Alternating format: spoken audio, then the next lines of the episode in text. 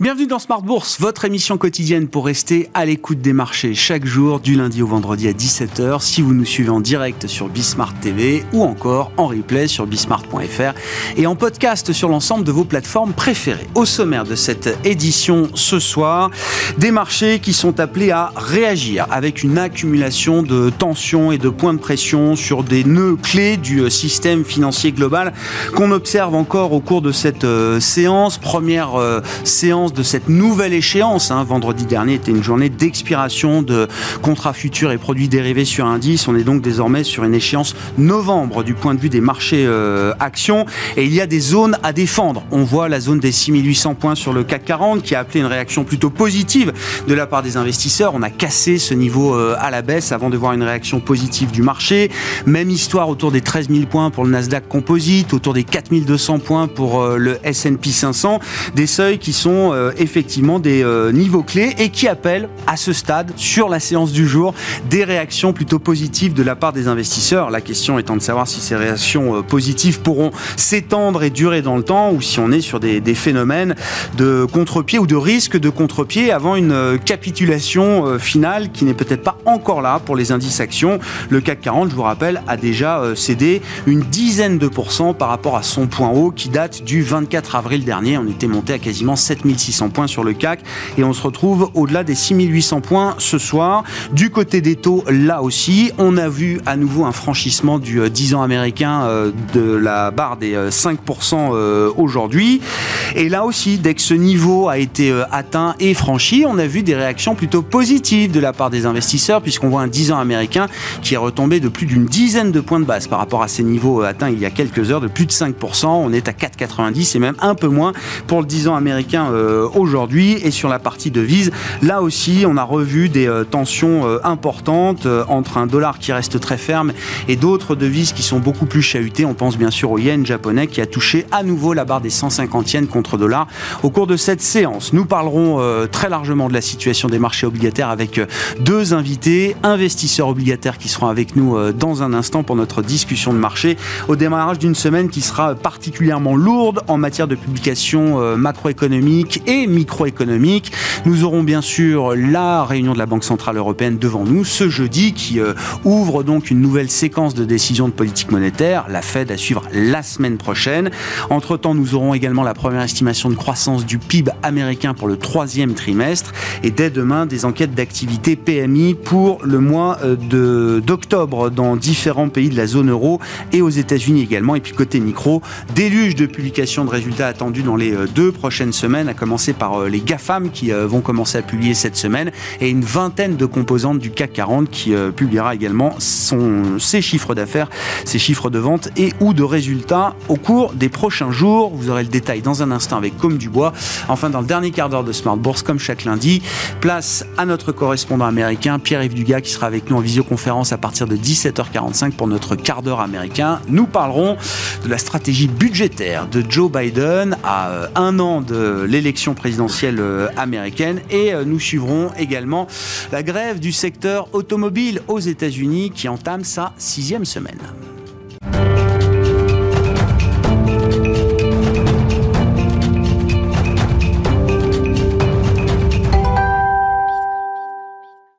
Début de semaine sous tension pour les marchés globaux, les infos du jour, le résumé de la séance avec Comme du Bois. La bourse de Paris marque un nouveau plus bas depuis mars dernier, ce lundi, sous les 6800 points. Le marché action essaie de se stabiliser malgré de fortes tensions sur le marché obligataire. Le 10 ans américain a de nouveau franchi les 5%, aujourd'hui un seuil symbolique qu'il avait déjà franchi jeudi dernier pour la première fois depuis 2007. Sur le front du pétrole, la situation reste sous surveillance. On notera que les cours ont eu tendance à se replier sur la séance d'aujourd'hui.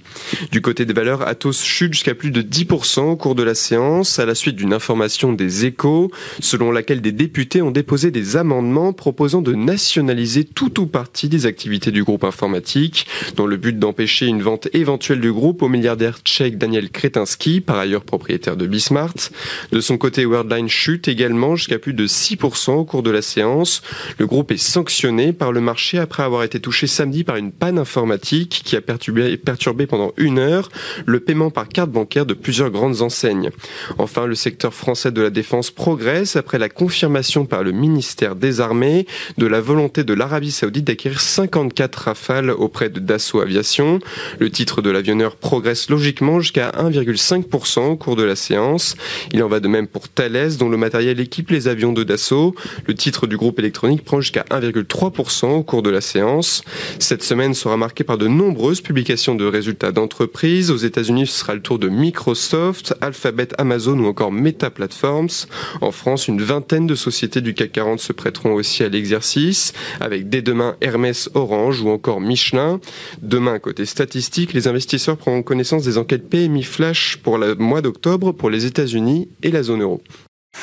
Tendance, mon ami, chaque soir en ouverture d'émission, les infos clés du jour sur les marchés avec Comme du Bois dans Smart Bourse sur Bismart.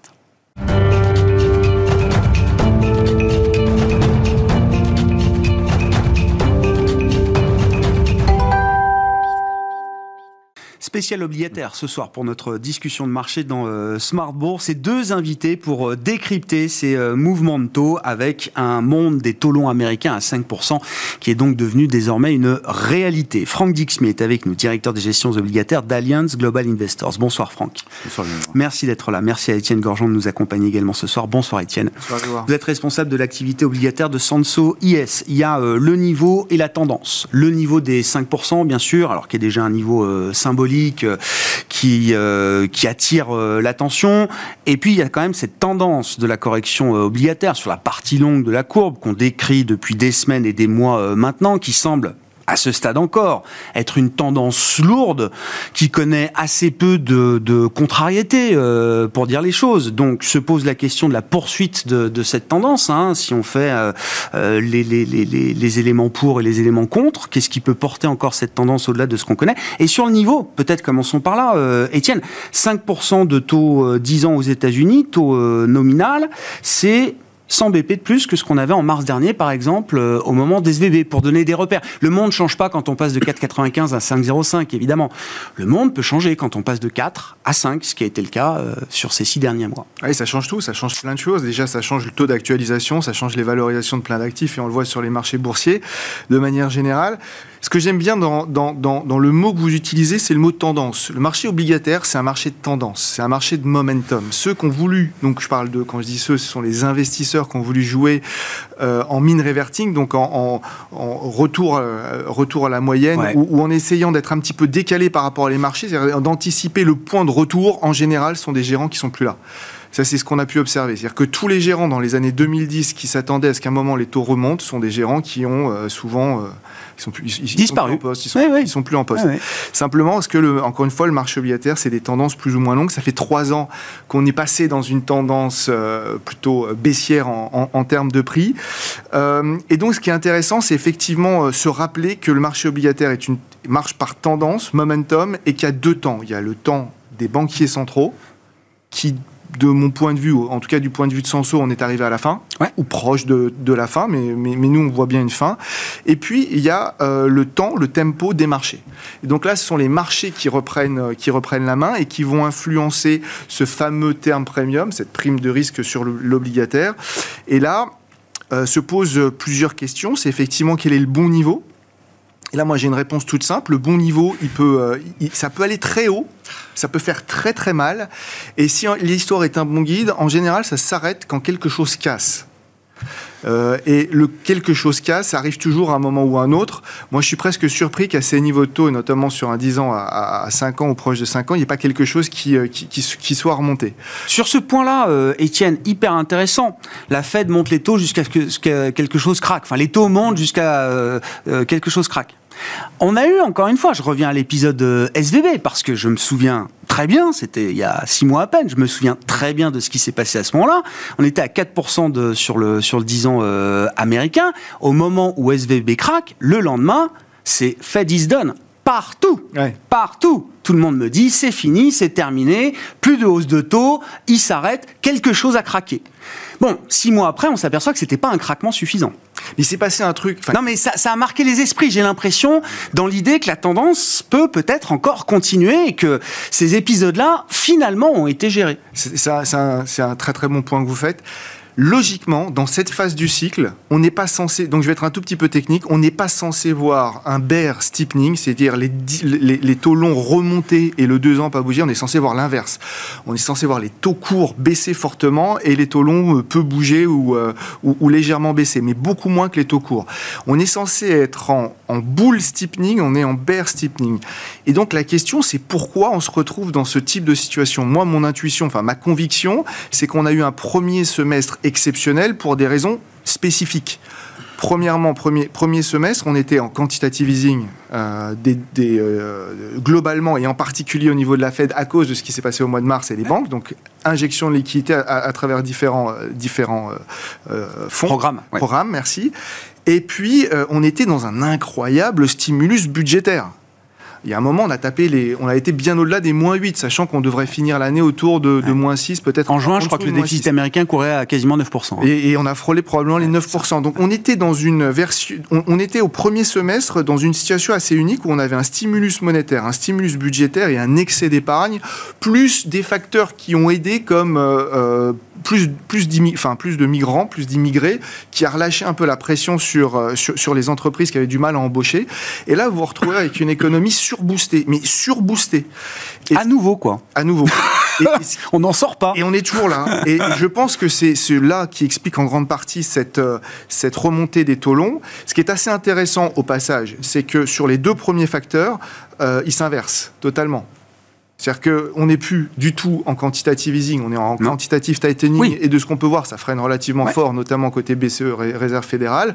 Et le budget, euh, l'État, ça y est, ça remonte, comment dire, la collecte des impôts euh, sur les États qui, n'en collectaient pas, c'est reparti euh, depuis, depuis une semaine, un peu moins, un peu, oui, une semaine. et puis, vous avez les étudiants qui doivent repayer leur... Enfin bref, il y a plein de facteurs qui font que les choses pourraient, pourrait, euh, pour, enfin, en, tout cas, que cette, cette, première vague qui a expliqué mm. cette, cette, économie si vigoureuse, ça, a priori, euh, c'est probablement derrière nous. Euh, dans le mot quelque chose casse, historiquement, c'est des bulles qui remontent à droite à gauche, donc on en voit. On peut parler bah, des actions bancaires aux US, on peut parler de l'immobilier dans différentes régions du monde, peu importe. mais ce qui, fait, ce qui, ce qui donne mm. vraiment la, fin, c'est l'économie, quand l'économie commence à s'inverser. Et là, on n'y est pas encore. Franck, vos commentaires sur ce monde des taux longs à 5%, donc il y a la question du, euh, du niveau, et encore une fois, cette tendance de correction obligataire, hein, donc ça date de mars 2020 jusqu'à aujourd'hui, vous êtes euh, mieux placé que moi pour le savoir, sur des 10 ans américains ou du 30 ans, on a des papiers qui ont perdu 50% euh, de leur valeur.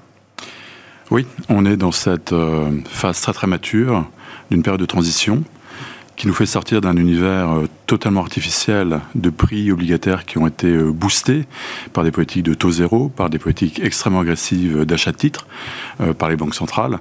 Les chiffres sont, parlent d'eux-mêmes. Hein. C'est à peu près 35% du PIB américain qui a été acheté par la Fed et un peu plus de 75% du PIB en zone euro qui a été acheté par la BCE.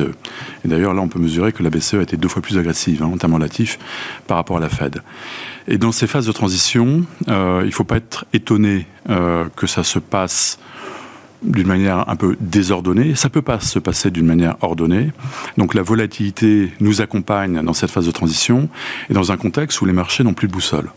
Et la boussole des marchés, euh, c'est très souvent les banques centrales. Et quand les banques centrales vous disent qu'elles sont euh, dépendantes des données macroéconomiques qui tombent, mais ces données macroéconomiques vous éclairent sur le passé et pas franchement sur le futur. Si tant est qu'elles nous éclairent d'ailleurs. Si tant est qu'elles nous éclairent. Non, mais la fiabilité des données est un modulo, sujet, euh, modulo la révision, la systématique de ces données. Donc sans boussole, on a des marchés de taux qui évoluent dans un dans une volatilité qui ressemble beaucoup plus à une volatilité equity, donc action qu'une volatilité euh, taux.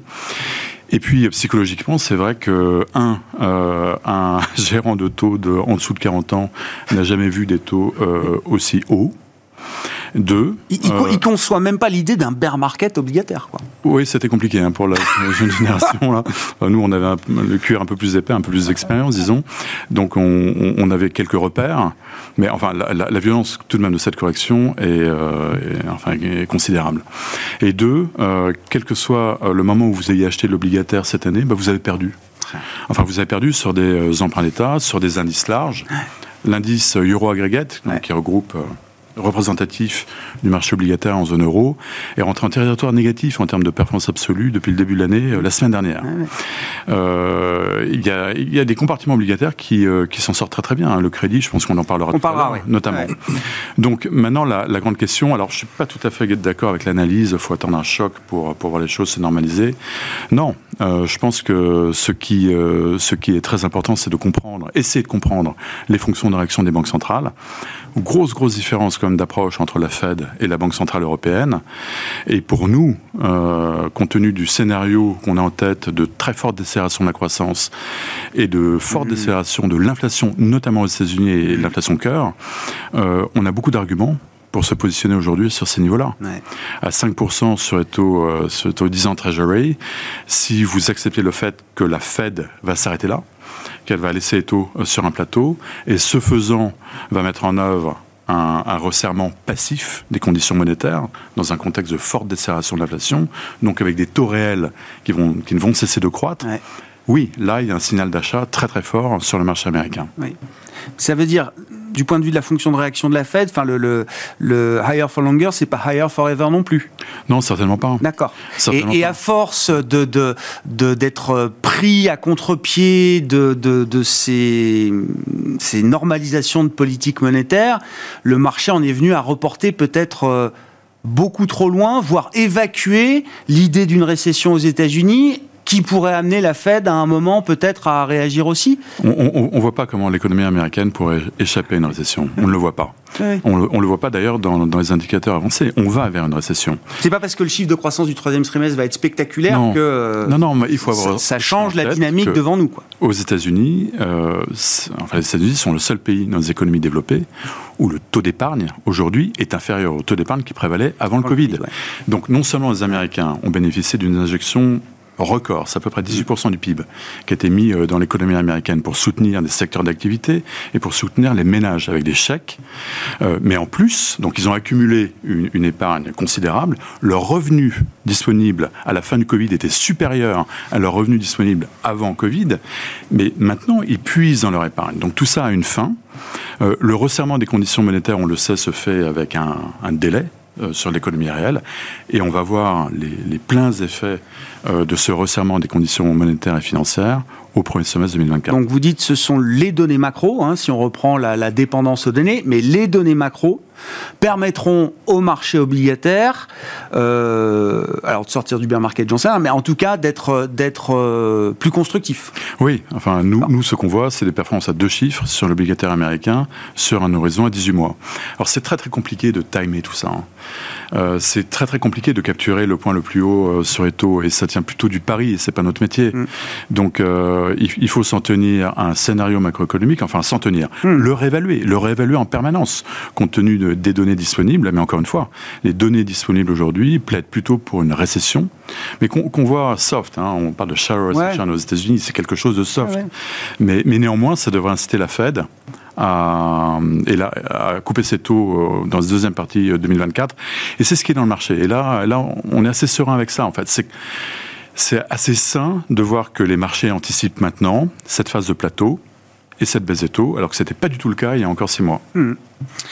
Sur ce, cette mécanique, la bear steepening, bull steepening, effectivement, je, je veux bien qu'on y revienne avec vous, euh, Étienne. Alors, euh, bon, on a eu une inversion de la courbe qui allait jusqu'à plus de 100 points de base, c'est ça, euh, et qui, qui, est restée durable hein, à ce niveau-là pendant euh, euh, très très longtemps. Dans un marché de tendance qui euh, revient euh, à la moyenne, enfin, je veux dire, quel objectif on peut avoir en termes de repentification? Pour l'instant, c'est bear steepening, c'est-à-dire que le marché obligataire continue de corriger et ça corrige beaucoup plus vite sur les parties longues que sur les parties euh, courtes. Est-ce qu'on peut avoir un moment, un mouvement de pontification qui serait un mouvement plutôt constructif, encore une fois, qui proviendrait notamment d'une détente des taux courts et donc des anticipations de politique monétaire mais ouais, c'est la bonne question. La logique voudrait que euh, ce bear steepening n'ait pas eu lieu, si on regarde l'histoire. Il n'aurait pas dû avoir lieu. Il a eu lieu pour les raisons qu qu que j'ai avancées euh, sur le premier semestre. Et donc la logique, c'est qu'effectivement, il y a un bear steepening, puisque, euh, encore une fois, euh, en général, après des hausses de taux aussi fortes, euh, une pente aussi inversée, l'économie américaine va en récession. Et au passage, un bull steepening, hein, donc c'est ça. et, on, partage ça. Euh, moi, je hmm. partage ça avec avec Franck. Là où probablement il y a, peut-être une, c'est pas une divergence d'opinion, mais je pense que c'est une question de séquence ou de timing. C'est que c'est compliqué de timer ce moment de retournement. C'est incroyablement compliqué. Et qu'en attendant, ça peut faire en mark to market, euh, c'est des points qui sont c'est-à-dire que ça peut générer des volatilités qui peuvent effrayer. Euh, et donc, il faut, euh, c'est construire des positions, c'est euh, aussi une question de philosophie. Enfin bref, il y a, y a, plein de facteurs qui, qui, font, mais il est vrai que nous aussi, on, enfin, on en a parlé largement, on, j'ai une conviction très forte qu'il va y avoir une récession. Moi, je pense qu'elle va plutôt être mauvaise, enfin, elle va être un peu sévère, mais que quand je vois les chiffres de l'emploi, euh, il y a une chose que je trouve assez intéressante sur l'économie, et là aussi ça peut être euh, pour animer le débat. une discussion. Euh, c'est que moi je regardais les indicateurs avancés, notamment tous les chiffres de PMI, etc. tous les chiffres de PMI étaient plutôt orientés à la dégradation. Ça fait un petit bout de temps avec un, gros point bas il y a un an, puis ça remonte, et puis on repasse en dessous des 50 en fonction de ce qu'on regarde, l'ISM, le PMI, etc. Si vous regardez les hard data, donc les, les, bonnes grosses données, c'est absolument, c'est rock solide. ce qui ne veut pas dire qu'on va pas avoir cette récession, et là on se rejoint, parce que moi, là, où je m'interroge, c'est euh, euh, c'est compliqué de courir euh, contre le vent trop longtemps parce que parce qu'il y a, y, a, y, a, mhm. y a des performances qu'il faut justifier et que et que nous ce qu'on dit il y a deux choses qu'on dit. La première c'est que la courbe des taux courte aux États-Unis est fréquentable la courbe des taux longs, j'en sais rien, parce que ça peut très bien aller à 5,5, à 6. Encore une fois, je, suis convaincu que ça peut aller très haut. Euh, il, faut quelque chose casse pour que ça se retourne. Mais que, euh, mais que les points morts sur la partie très courte, c'est très bien. Là où j'ai, moi, j'ai un gros problème, c'est sur la courbe européenne. Ah. Elle, pour moi, je, vais, je vais grossir le trait, pardonnez-moi, mais je trouve qu'elle a aucun sens. Cette courbe n'a aucun sens. C'est-à-dire que si vous regardez la courbe française, qui est probablement une bonne moyenne pondérée euh, de l'Europe, euh, il y a encore du terme premium, il y a encore de la prime de risque quand on voit les déficits budgétaires, quand on voit les retours à des, enfin, qui vont continuer jusqu'en 2024, 2025, 2026. Enfin, on revient quand on, quand on intègre. Hypothétiquement, 2025, 7 Non, c'est 2,7 2025. Mais quand je 2027 je sais plus. C'est pour moi c'est 2027. Oui, c'est ça. Oui, c'est 2027. Hypothétiquement, on revient sous les 3% en 2027. Mais quand je vois qu'aux États-Unis comme en Europe, donc euh, aux États-Unis, c'est plus 6 l'année enfin moins 6 de déficit budgétaire, ce qui est prévu pour dans, dans le budget euh, l'année prochaine. Chez nous en France, ça va être 4. Waouh, ça reste euh, et donc net des achats ah oui. de la banque centrale, on se retrouve avec des adjudications qui se passent pas terriblement bien. Et là où je me pose vraiment une question, c'est que si on regarde la courbe européenne, la prime de risque doit être plus haute hum. à cause de ces émissions. Euh, en particulier à cause de ces émissions. Alors après, il y en a qui pourraient dire oui, mais c'est peut-être normal qu'elle soit, qu'elle soit en dessous. Normalement, en fait, je, vais rephraser. La courbe des taux, euh, si on regarde la courbe des taux de la France ou de l'Allemagne, on ne devrait pas être très très loin de, euh, du taux de dépôt. C'est à peu près, en termes de termes premium, en termes de prime de risque, on devrait, hein. ouais, sur le 2, 5, 10, il y a un moment, on doit, on doit se rapprocher. En tout cas, historiquement, on a toujours été près de ces niveaux-là, hors, euh, hors récession. Or, on y est encore assez loin. On y est des kilomètres sur le 5-10 ans allemand. On est encore assez loin sur euh, le 5-10 ans français. Et euh, sur le 2 ans français, on n'est mhm. pas très très loin. Mais le, problème, c'est qu'on n'y est pas encore. Et ceux qui disent oui, mais c'est parce que l'Europe commence à intégrer une récession, je dis bah non, parce que si on intégrait une récession, cette courbe devrait être pentue et pas inversée. Et donc, en fait, euh, et, c'est là où le débat est intéressant, c'est que moi j'ai vraiment envie d'acheter de la duration. Je, meurs d'envie d'acheter de la duration. Sauf que j'y vais pas parce que cette courbe, euh, je, européenne, je, pense, qu'il y a, il y, a, il y a encore une prime de risque qui va continuer à monter. Je pense même que ça va être pire qu'aux États-Unis parce qu'on est en décalage défavorable. Ah. Je pense que les États-Unis ont fait une partie du job et l'Europe pas encore. Il y a une dernière wildcard que j'aime bien, c'est que je me suis toujours demandé quelle pouvait être la dernière barrière euh, du bear market obligataire. Question à je sais pas combien de millions hmm. d'euros. Je pense que c'est vraiment les Japonais. Bah oui. Donc la yield curve control, la fin du contrôle de la, de, de, de, de, la courbe. Je pense que quand les Japonais vont, euh, vont officiellement arrêter de soutenir euh, des taux, euh, des taux politiquement voulu à un certain niveau. Là, je pense que ça va par réverbération, ça va se diffuser sur tous les marchés, et ce sera probablement la dernière jambe. La capitulation. La capitulation. Et je, mais je, ah Encore une fois, nous, on, va dans la même direction. je, rejoins, je rejoindrai bien Franck, mais nous, on est beaucoup plus timorés. On pense que le timing est, pas encore opportun. Ouais. Sur, sur risque de capitulation, mais là on parle de positionnement de marché, peut-être sur, euh, sur l'obligataire. Encore une fois, je, je, comprends intellectuellement, 5% sur le 10 ans américain, c'est pas possible de pas regarder, quoi. Enfin, je veux dire, euh, voilà, quel que soit l'environnement dans lequel on, on, on, évolue. Mais quand vous regardez le positionnement des acteurs, etc., est-ce qu'il y a un risque, effectivement, de, de capitulation? Après des baisses et deux, trois années déjà très difficiles, sanglantes pour les investisseurs euh, obligataires. Ou est-ce que ce risque-là, il est évacué? C'est-à-dire depuis deux ou trois ans, tout le monde a pu, euh, euh, j'allais dire, euh, s'organiser pour pour ne pas capituler. Euh... Moi, moi, je pense que la capitulation, on l'a vu déjà sur les marchés américains. D'accord. Parce que sur le marché obligataire les, américain. Les arguments que j'ai pour vous euh, vendre le concept d'acheter ouais. le, le 10 ans américain à 5, c'est à peu près les mêmes arguments que j'avais quand le 10 ans américain était à 4. Ah oui. Donc je pense que la capitulation, on l'a eu. D'une certaine manière. C'est ce qu'on voit depuis cet été, quoi. Mais oui, mais oui. Alors il y a une capitulation sur la partie courte. Ouais. qui a été extrêmement brutale. Ouais. Cette correction de la partie courte américaine pendant l'été a été sanglante, mais extrêmement saine, encore une fois, parce qu'elle a repressé cette longue période de plateau mmh. des taux Fed sur 9 mois à peu près, peut-être un peu plus. Donc ça, c'est assez sain. Mais en zone euro, on n'est pas du tout protégé.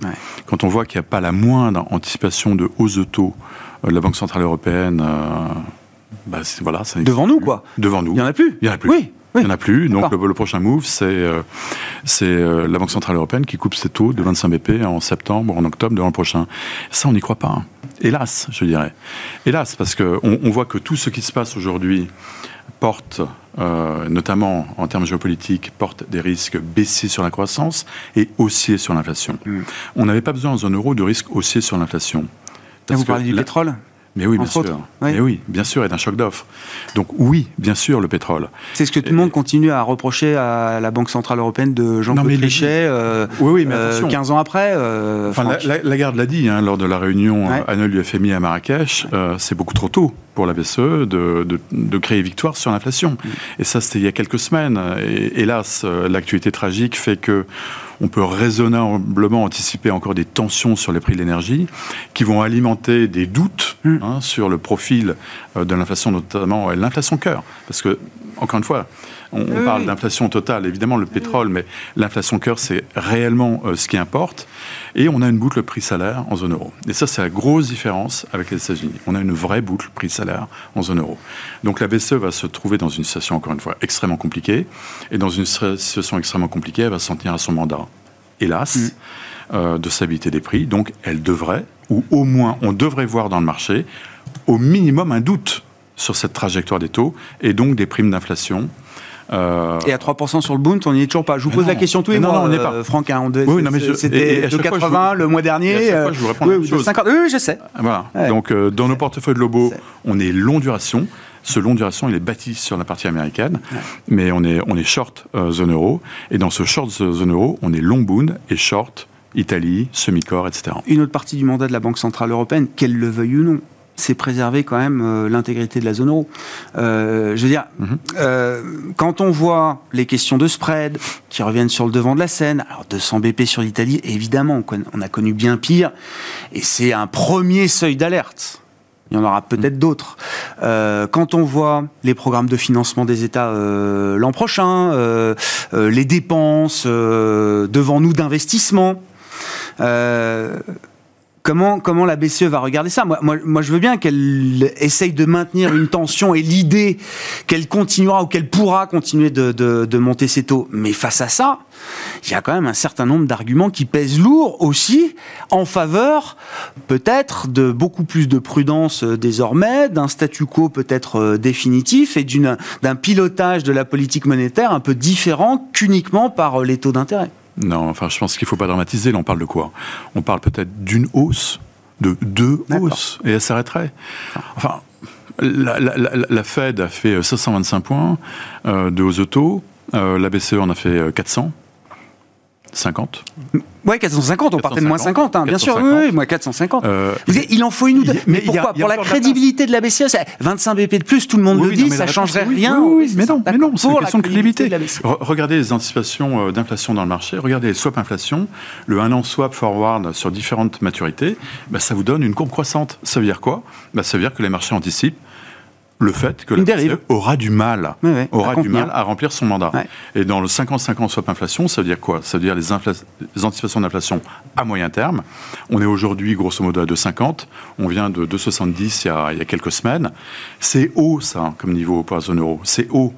Donc il y a un réel doute et hmm. on voit une érosion graduelle de hmm. ces anticipations d'inflation. Et la BCE ne peut pas prendre ce risque-là. Donc, euh, et enfin, il y a un énorme travail hein, pour restaurer la crédibilité des banques centrales et ça, passe par un respect du mandat et quel qu'en soit le prix. Donc, en fait, pour résumer notre pensée, il y a un vrai risque d'overshooting. Euh, pour la Banque centrale euh, européenne. en zone euro. Mais quelque part aussi, elle se restaure des marges de manœuvre pour hmm. pouvoir agir effectivement quand la récession mordra vraiment en 2024. Bon, est-ce qu'on voit sur les spreads, c'est pas encore de nature, parce qu'il y aura des questions jeudi euh, pour Christine Lagarde hein, euh, au sujet des, spreads italiens, mais c'est pas de nature à 200 BP sur la dette italienne, enfin quelque part, c'est des niveaux normaux. On, a vécu avec ça pendant des années. Et, ce qui compte, c'est le seuil de douleur. Quel est vraiment le seuil de douleur au-delà duquel, oui, il faudra que la BCE actionne ses outils ad hoc. Mm. Et elle communiquera, comme elle a toujours fait, sur ces outils spécifiques. Mm. Donc elle dissociera l'action de la politique monétaire mm. et euh, quelque part des outils ad hoc pour régler, enfin, régler euh, dans le marché euh, ce problème de dette italienne. Qu'est-ce qu'on vos commentaires, euh, Étienne, et qu'est-ce qu'on observe sur le, sur le front du crédit justement hein? Parlons euh, peut-être de la dette d'entreprise. Euh, là aussi, hein, on est en pleine période de publication de résultats micro aussi. Alors ça intéresse beaucoup les boursiers, la partie equity, mais la partie crédit aussi s'intéresse au fonctionnement opérationnel et aux résultats opérationnels des, des entreprises hein, dans cet univers. Ouais. Avant de parler de crédit, enfin on va parler de, de risque crédit souverain, donc hmm. puisque l'Italie c'est un peu le sujet. Moi je, je pense que la, le, le, sujet pour la BCE c'est des donc elle est prête, elle a les instruments pour. Euh, et s'il faut, euh, s'il faut l'utiliser, elle l'utilisera. Ce que je pense, c'est que s'il doit y avoir un sujet, ce ne sera pas que sur l'Italie. Ça sera, il y aura un on va revenir dans une, dans une dynamique à la 2011 où il y aura un marché action délétère, des, euh, des primes de risque et une diffusion du crédit qui est totalement arrêtée parce que les primes de risque sont extrêmement élevées. et puis des États qui commencent vraiment à avoir du, du, du, mal à se financer. Et c'est la même chaîne que 2010-2011. Enfin, on part des, des de ce qu'on a appelé honteusement d'ailleurs les pigs euh, à l'époque ou est-ce que les choses ont changé de, de, de ce point de vue La Grèce, est, ça y est, confirmé investment grade chez S&P. Le marché n'avait pas attendu S&P pour, pour donner à, à, à, la Grèce des, des, des, coûts de financement euh, compatibles avec euh, cette, cette idée-là. Portugal, Grèce, on parle de recovery quand même spectaculaire, etc c'est plus, on a l'impression que c'est plus les mêmes points de fragilité par rapport à la chaîne euh, crise souveraine 2010-2011. Quoi. Ceux qui ont le plus souffert euh, sont ceux qui sont désormais les plus vertueux. Euh, si, si, on devait être inquiet, ça serait plutôt sur des pays qui, qui, qui n'ont pas fait d'efforts euh, depuis et c'est facile de c'est facile de les voir. Mais non, moi je suis beaucoup, je suis pas très inquiet sur le Portugal, sur l'Irlande ni euh, ni euh, ni sur l'Espagne. moi je pense qu'il faut il faut regarder les États qui ont des volumes d'émissions bah et d'endettement extrêmement élevés comme comme notre pays hein, au, bah passage. Mais encore une fois, je pense pas qu'il faille regarder un pays en particulier. Je pense qu'il faut regarder plusieurs, enfin de manière holistique, il faut regarder différents marchés et la contraction du crédit en zone euro de revenir vraiment dans des marchés extrêmement délétères. En général des marchés où les agences de rating commencent à appuyer sur le oui, oui, le côté spirale. Voilà, exactement. C'est quand on a un problème de financement que les agences de rating appuient. On est très très loin de ce type de sujet. Et, euh, et, euh, et je pense que si ça devait s'arrêter qu'à l'Italie, euh, ce qui serait une surprise. moi, je suis pas surpris que les spreads augmentent parce que l'Italie a, des gros besoins de financement et puis et, de la même manière, euh, l'Italie euh, a un déficit budgétaire, etc. Hmm. Après, ce qu'il faut voir aussi, c'est que les, différents pays européens, et, qu'ils soient vertueux ou pas, ont des durations de leur dette assez longues. Hein. Si vous regardez l'Italie, c'est 7, 7, euh, je crois. La France, c'est 8,5, 8,7. il y a un gros travail d'allongement, effectivement. Moi, j'avais fait un calcul bout de table. Vous prenez les taux, l'Italie se refinance qu'à ce taux-là. Euh, en fait, euh, vous êtes à 3,5 en 2026, 3,6 en 2026. D'accord. Tout va bien. Hein. Vous êtes en dessous du, euh, niveau de financement actuel, sur, hmm. la moitié. Enfin, je comprends. Donc ça, c'est sur, sur le risque crédit souverain. Effectivement, nous, on est fan, on est très fan. en fait, il y a une on, on essaie d'être logique. On se dit, est-ce qu'il y a un risque de récession? Oui, il y a un risque de récession. Configuration fait qu'il y a un risque de récession. Est-ce qu'on sait quand? Évidemment, on ne sait pas quand. Ça peut durer, ça peut durer un certain temps. Donc, il faut faire de la, il perf. Quel est le moteur qui nous semble le moins compliqué? Donc, moi, j'ai parlé de la zone euro. On touche pas au taux pour l'instant. On cherche des points d'entrée, mais on n'y touche pas. Effectivement, le 2 ans américain, en tout cas, on va pas plus loin sur la courbe, mais le 2 ans américain, on adore. et on aime le crédit très court en zone euro. Pas partout. Euh, le, high yield est, a fait un très bon, euh, un très bon début d'année. On est autour de 5,5. Si on regarde aux États-Unis, alors première chose, le, alors on, aime bien le high yield, mais plutôt le double B. Nous, notre, euh, notre secteur favori, en fait, c'est 3B, double B, sur du 1 an, et on est très court, ce qui veut dire que, encore une fois, si on doit être logique. Le haut du panier du high yield. Voilà, on est sur le, ce qu'on appelle le crossover, les 5B, donc des boîtes 3B et des boîtes 2B. On est assez logique, c'est-à-dire que ça nous permet de générer du 5,50, ce qui fait que net de frais, on arrive à faire des perfs plus DAT puisque c'est quand même un de nos gros concurrents, donc les, les, dépôts à terme, à terme. Euh, et ça, c'est un vrai sujet. Et ça nous permet de rester agile au cas où il y a une récession. Donc c'est comme ça qu'on arrive à générer euh, les choses et on aimerait effectivement trouver des points d'entrée sur la duration pour ajouter un peu plus d'optionnalité dans, les dans les portefeuilles et de protection.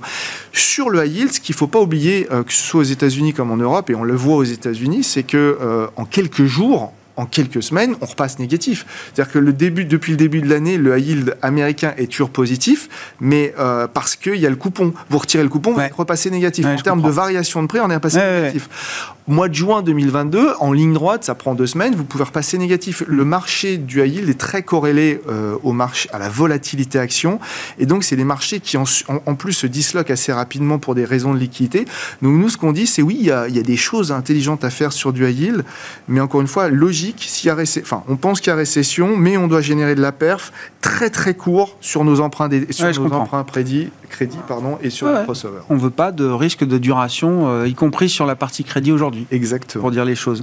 Euh, Franck, quels sont les, les, messages, les signaux qu'on peut retirer effectivement de la dynamique de marché de crédit? Alors on parle souvent de canaries dans la mine. Est-ce qu'il y a ici et là des, des, des, des, petites poches de faiblesse, de fragilité, d'illiquidité qui euh, doivent attirer l'œil aujourd'hui? Et globalement, quelle est la, photographie que vous retirez? Oui, quand on parle à nos analystes, ils sont extrêmement, extrêmement discriminants. Et mm. bon, on a des comités trimestriels d'investissement qui sont très, très documentés. Et c'est l'occasion de, voir les changements de recommandations en fait sectorielles. C'était lors du dernier comité il y a trois semaines, c'était impressionnant. Très, le nombre de changements impressionnant. Ouais, ouais. Donc ça, ça, ça, traduit quand même qu'on est on est sur un point d'inflexion là en termes de perception de risque. Donc il y a un secteur qu'on aime toujours beaucoup, bah, c'est les banques les banques extrêmement bien capitalisées, euh, qui, euh, qui devraient traverser ce cycle de ralentissement, encore une fois, qu'on ne voit pas sévère, on ne voit pas un sévère ralentissement, euh, sans, sans, trop trop de mal. Évidemment, on aime tous les secteurs liés bah, au, grand thème. Hein, la transition énergétique, etc. Donc on se méfie évidemment des valeurs les plus cycliques et, et de l'immobilier. Mmh. mais quand on construit nos portefeuilles, on s'intéresse surtout au crédit court. Donc euh, effectivement, là, il y a une vraie opportunité d'investissement. Et ce qui est intéressant sur le marché à île, notamment en zone euro, c'est qu'on retrouve un marché, bah, le marché qu'on aimait bien il y a 10 ans en fait, avec euh, du rendement, une duration faible, un, spread qui nous permet d'encaisser euh, de la volatilité sur la composante taux de ces crédits. Et aujourd'hui, on a, on a cassé le, range dans lequel évoluait le marché du high yield depuis un bon moment. On est à 8% euh, de rendement. Encore une fois, avec une version courte hein, sur le high yield, euh, grosso modo 3 ans. Mais on aime bien. On aime bien ces caractéristiques-là. Alors en termes de, de rating, on descend un peu plus bas. On aime bien le simple B, qui est qui recèle en fait euh, de vraies opportunités. Le WB nous paraît cher. Enfin, c'est un secteur qui est avec les triple B. On comprend, ouais. Même les différents niveaux de qualité de crédit qu'on trouve dans l'univers euh, high yield. Ouais. Euh, et puis on aime bien le high yield américain. Enfin, on est à 9,5 normalement sur le high yield américain. Donc, euh, sur une perspective moyen terme, c'est non seulement ce carry, c'est ce rendement que vous captez. Si vous êtes capable de passer entre les mines, hein, entre les défauts, parce qu'on aura des défauts sur le marché américain notamment, mais c'est aussi euh, des perspectives de gain en capital dans un contexte où la, où la courbe, notamment sur les parties courtes, et c'est là où ça nous intéresse, là où le crédit nous mm. intéresse, euh, devrait bénéficier des anticipations de base des taux des banques centrales. Donc euh, fin 2024 et début 2025. Un mot à nouveau quand même du, marché des treasuries. Alors, la question du rendement, effectivement, on, on log du rendement, euh, voilà, la question de la duration, etc. se pose également la question de savoir dans quelle mesure les treasuries américains sont encore des actifs clés de protection. Quand on construit un portefeuille avec des actifs de protection, des actifs refuges, euh, c'est un rôle qui a euh, qui, qui, a été très peu joué, euh, y compris après les attaques du Hamas contre Israël le 7 octobre dernier. Hein. Enfin, oui, on a vu un peu de détente obligataire dans les heures ou les jours qui ont suivi, mais voilà, très vite, on se retrouve à 5% et plus, etc. C'est là aussi, ça change quelque quelque chose dans la manière de, construire et de protéger ces portefeuilles euh, Est-ce que le Treasuries est moins protecteur qu'il ne l'était euh, dans le passé Et si oui, euh, quels autres types d'actifs offrent de la... Non, je pense pas. Je pense pas parce que le, dollar reste, reste la devise qui recueille tous les suffrages. D'accord. Quand, quand, effectivement tout va mal. D'accord. et quand vous avez des dollars, bah, vous les investissez en Treasuries, qui est le marché le plus liquide au monde donc euh, le plus grand marché obligataire mondial, le plus liquide. Donc euh, je ne crois pas trop à cette thèse de, remplacement. Euh. Oui, oui, d'accord, oui, oui, non, mais la perte de, valeur, la perte de statut de valeur refuge. Alors, vous avez le yen aussi qui, qui, a toujours joué ce rôle de valeur. Franc suisse. le franc suisse. oui, Mais enfin, quand vous parlez d'actifs importants à déplacer, c'est plutôt sur le dollar que vous allez. Ouais. Non mais Étienne Oui, je pense que le monde n'a pas changé et qu'effectivement le dollar, le yen. pas à ce point-là. Euh, non mais après c'est euh, quand est-ce que euh, quand est-ce que avoir des juristes dans son portefeuille. Pour SVB ça a marché hein. SVB on, doit repetir peut-être 100 points de enfin on, perd fort sur le 10 ans américain. Enfin ça ça ça, ça va très vite. Ça, ça, amortit le choc. Ça amortit le choc, ça repart derrière. Mais, mais c'est vrai que ça amortit le choc assez vite. Le non, pour, pour nous, en fait, les trésoreries, ça a vraiment un, impact positif dans les portefeuilles quand il y a une récession. C'est à ce moment-là où les trésoreries s'affusent. Enfin, c'est assez. Si, vous regardez les mouvements de courbe euh, au moment où une récession s'enclenche, c'est-à-dire au moment où le marché considère que ça y est, on est parti en récession aux États-Unis, euh, mais vous voyez le 2 ans baisser euh, de 200, 300 points de base d'une vitesse vitesse absolument incroyable. Hmm. Et, là, effectivement, ça joue, euh, et ça joue à plein dans les portefeuilles pour atténuer, pour atténuer les chocs. Et ça, je pense que ça va continuer et, et le monde n'a pas changé. Ouais.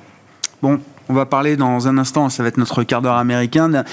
On reviendra sans doute sur la question du fonctionnement ou du dysfonctionnement politique euh, de l'État fédéral américain. On en a beaucoup parlé sur cette antenne, effectivement, donc dans les, facteurs qui peuvent expliquer la reconstitution de ces primes de terme. Il y a alors le manque de boussole, comme vous disiez, euh, Franck, la politique monétaire est un peu livrée aux données euh, aujourd'hui. Et puis il y a cette question politique américaine qui est pas nouvelle depuis dix ans euh, maintenant, je crois que c'était même 2011, euh, dégradation perte du triple A, c'était sous Obama, donc euh, c'est même pas une question de mandature ou de, législature. Mais ce risque-là, il, est légitime, c'est normal que ce risque soit couvert ou rémunéré dans le marché? je, je pense pas. Enfin, moi je pense qu'on est peut-être un peu désabusé, mais je pense qu'on est extrêmement habitué à ce risque-là, parce que comme vous le dites, euh, ça fait un bout de temps qui tourne et que euh, ça fait un bout de temps qu'on a des shutdowns, euh, et presque, moi je suis presque surpris qu'on n'en ait pas eu un plus récemment. En fait, on vit dans ce monde où, où on sait qu'il peut y avoir des ruptures euh, politique. Moi, je suis très surpris également de voir la réserve fédérale sur le pouls des marchés. Chaque fois que les trésoreries montent un peu, on a eu droit à M. Powell, à, la, responsable de la fête de, Dallas, etc. On s'aperçoit que la réserve fédérale est de fait vraiment euh, en, comment dire, euh, extrêmement acute sur, sur, ce sujet-là.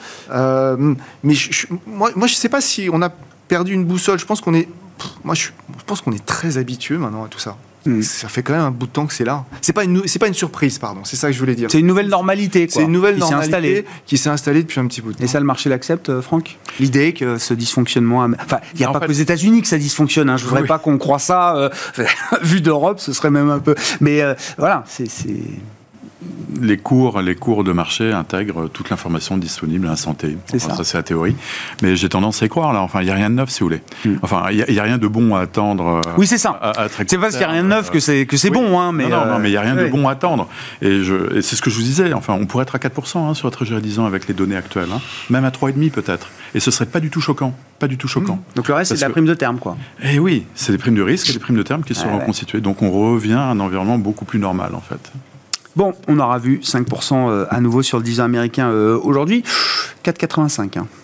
Voilà, on a touché les 5. Derrière, ça a généré, c'est ce que je disais sur cette séance, ça génère quand même des réactions pour l'instant de la part des, investisseurs. On l'a vu aussi sur les indices euh, actions aujourd'hui, qui ont marqué des nouveaux points bas et qui ont euh, clôturé finalement dans le vert en Europe à plus de 6800 et même 6850 points pour le CAC 40. Merci beaucoup, messieurs, d'avoir été là pour euh, cette spéciale obligataire.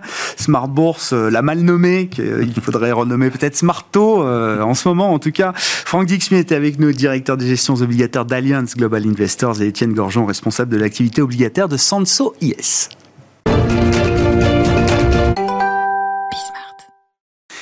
Le dernier quart d'heure de Smartbourg chaque soir, c'est le quart d'heure thématique et chaque lundi, le thème, ce sont les États-Unis avec notre quart d'heure américain et notre correspondant américain que nous retrouvons en visioconférence. Pierre-Yves Dugas. Bonsoir Pierre-Yves. Merci beaucoup d'être euh, avec nous pour ce rendez-vous euh, hebdomadaire. Nous parlons de l'actualité euh, économique américaine chaque semaine avec vous dans Smart Bourse. L'actualité qui nous a marqué ou qui vous a marqué, c'est qu'on connaît officiellement le déficit budgétaire américain pour l'ensemble de l'exercice fiscal 2023. Effectivement, l'exercice fiscal américain euh, commence le 1er octobre, donc ça prend toujours quelques jours pour que le Trésor américain fasse ses comptes. Euh, les chiffres sont tombés la semaine dernière. Euh, je vous les rappelle, ils sont assez édifiants. les recettes fiscales aux États-Unis au cours de l'année fiscale 2023, puisque nous sommes maintenant en 2024, euh, ces recettes fiscales ont chuté de 9%. Les dépenses, de leur côté, ont reculé de 2%. Euh, le bilan de tout cela, c'est que le déficit budgétaire américain est passé de 1400 milliards à 1700 milliards. En termes de points du PIB, on est passé d'un peu plus de 5% à un peu plus de 6%. Euh, mais rassurez-vous, tout va très bien tout va très bien. Euh, ceux qui parlent de ce problème-là sont d'horribles républicains. Euh, Bidenomics, c'est formidable. Euh, et si quelqu'un est responsable de cet euh, effondrement des finances publiques américaines, alors que l'économie américaine est en croissance, alors que l'on va apprendre d'ici deux jours qu'au troisième trimestre, la croissance a été de l'ordre de 3-4% en rythme annuel, ceux qui euh, soulignent ce point-là sont d'horribles méchants. Il n'y a qu'un seul responsable. Si vous écoutez la Maison-Blanche et si vous lisez le New York Times, je suis obligé de le dire. Euh, ben c'est Donald Trump, évidemment. C'est la faute de Donald Trump. Euh, il est responsable de cette situation parce que c'est lui qui, dans la foulée de son élection, euh, a fait passer en 2017 des réductions d'impôts, notamment des réductions d'impôts sur les entreprises, qui ont fait passer en moyenne de 35 à, un peu plus de, de 20, de 20% euh, le taux marginal d'imposition euh, des entreprises. Et voilà, maintenant, on est coincé avec ça. Oni soit qui mal y pense, l'explosion des largesses fiscales avec la loi IRA, euh, la multiplication des plans pour financer euh, des dépenses d'infrastructure et lutter contre le Covid qui était terminé, tout ça n'a absolument rien à voir. Grégoire, surtout, n'allez pas imaginer que euh, le Parti démocrate était au pouvoir aux États-Unis depuis janvier 2021, lorsque Joe Biden est arrivé. Joe Biden est arrivé en janvier 2021, les démocrates contrôlaient aussi le Sénat et la Chambre des représentants, mais la situation fiscale, c'est pas eux, c'est les autres. Partant de ces 6,3% de déficit sur PIB, fin d'exercice fiscal 2023, euh, Pierre, que peut-il se passer pour le prochain exercice, alors qui commence dans un, un trouble politique qu'on connaît? On peut d'ailleurs en reparler euh, avec vous, puisqu'on est toujours complètement bloqué en termes de fonctionnement, à moins que j'ai raté quelque chose dans l'heure qui, euh, qui se soit écoulée, mais toujours complètement bloqué en termes de fonctionnement au, au, Congrès, à la Chambre des représentants américains. On est à un an, un, peu plus maintenant, de la prochaine élection euh, présidentielle. Le, le, le 6,3% de déficit sur PIB 2023, à quoi il ressemble au, au premier octobre 2024, euh, Pierre-Yves ah bah, Écoutez, si on finit par avoir la récession que l'on nous promet et qui va finir par arriver, et que cette récession intervient cet hiver, euh, on va arriver à 7 facilement. Euh, et c'est ça qui est inquiétant. Euh, c'est pas simplement que le, trou se creuse, mais c'est que les perspectives de voir ce trou se combler ne sont pas là. Euh, je, je, pense pas être un grand devin, mais j'imagine que d'ici quelques jours, les, analystes vont nous expliquer qu'il faut absolument acheter les valeurs de la défense parce que nous sommes en situation de quasi-guerre. Euh, je rappellerai que c'est la marine américaine dans la mer Rouge qui euh, est obligée d'intervenir pendant plusieurs dizaines d'heures pour faire tomber des missiles de croisière qui sont lancés du Yémen en direction d'Israël. Euh, qu'est-ce que ça veut dire pour les dépenses militaires? Elles vont forcément augmenter.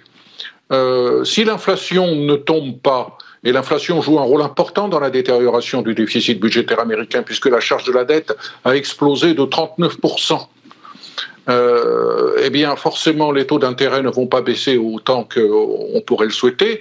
Euh, si j'étais une agence de notation, je dirais que la perspective de changement de notation de la dette américaine n'est pas favorable.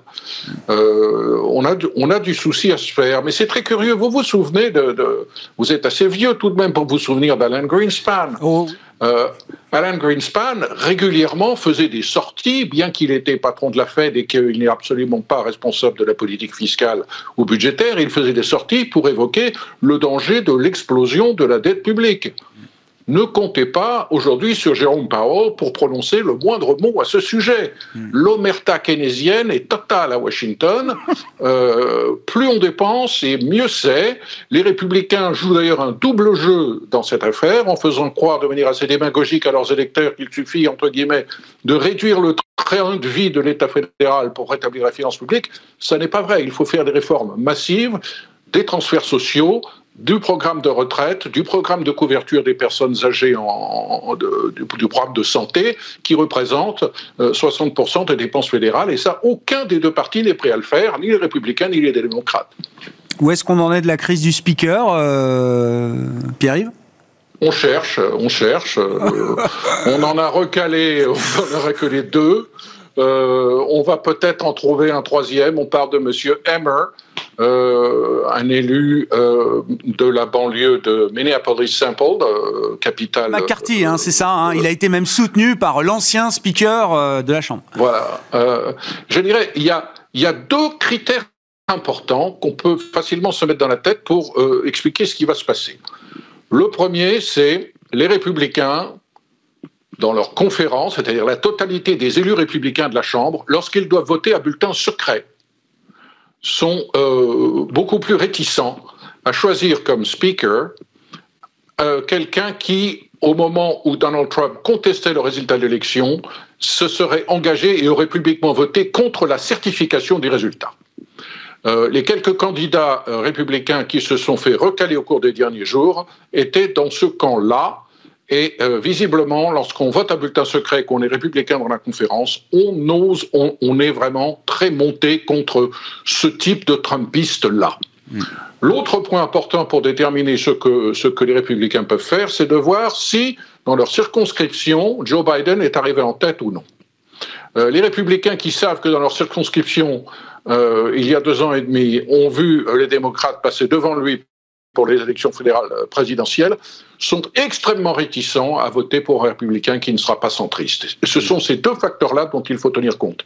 Je persiste à dire, comme le disait d'ailleurs tout à l'heure votre, votre, euh, votre invité, que euh, les chances d'un shutdown mi-novembre sont de plus en plus élevées. 17 novembre, hein, c'est ça. Enfin, on a, voilà, on a cette loi d'urgence de, financement jusqu'au 17 novembre, et euh, dans l'intervalle, euh, mieux vaudrait qu'on ait trouvé un speaker à la Chambre des, euh, des représentants. C'est pas gagné, nous dites-vous. Un autre sujet, alors, dont on a beaucoup parlé à son démarrage, la grève historique emmenée par le syndicat du secteur automobile aux États-Unis dans les usines General Motors, Ford et Stellantis, ex Fiat Chrysler.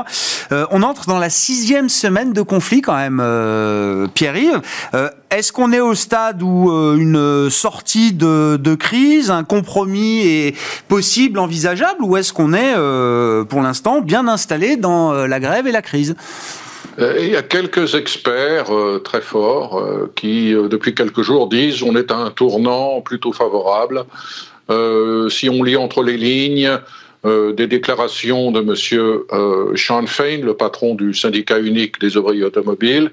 Euh, en fait, derrière sa rhétorique toujours aussi violente, il est en train d'ouvrir la porte à un compromis. Et puis il y a une heure, UAW vient d'annoncer que la grande usine RAM de Sterling Heights, dans la banlieue de Détroit, avec 6800 ouvriers, entre en grève. Voilà qui porte de 23 000 à 40 000 le nombre d'ouvriers du UAW qui sont en grève. Le conflit se durcit.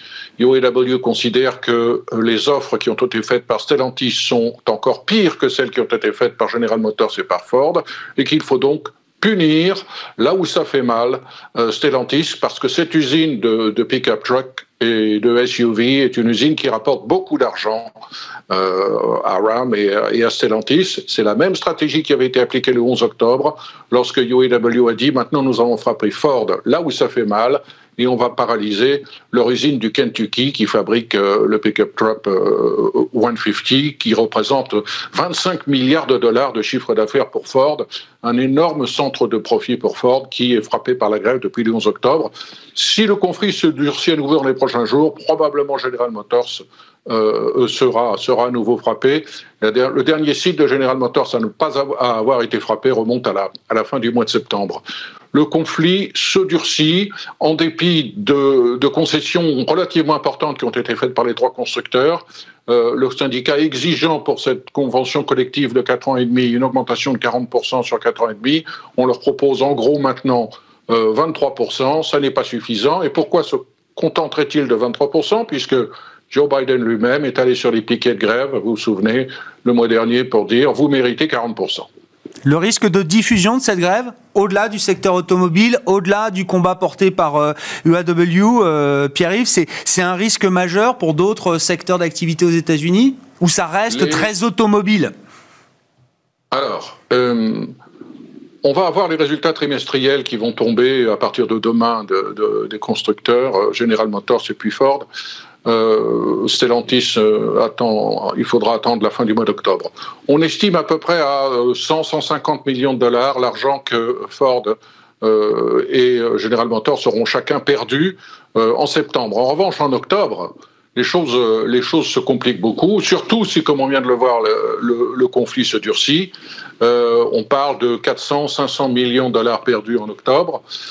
Euh, ça fait très mal. La totalité de l'argent perdu en termes de, voitures qui n'ont pas été vendues, euh, de pertes de travail pour euh, la maintenance et surtout pour les concessionnaires et toutes les industries autour, les fournisseurs des constructeurs américains sont saignés à blanc. 60% d'entre eux maintenant vont être acculés à, des licenciements technique, euh, il faut se rendre compte d'une chose capitale, c'est qu'il y a 146 000 ouvriers syndiqués chez Ford, General Motors et Stellantis, mais il y en a plus de 900 000 chez les fournisseurs qui ne sont pas syndiqués et dont l'existence dépend des achats qui sont faits par les, par les Big Three, par les trois grandes Détroits. Et là, les choses deviennent très compliquées après, après six semaines de, de conflit.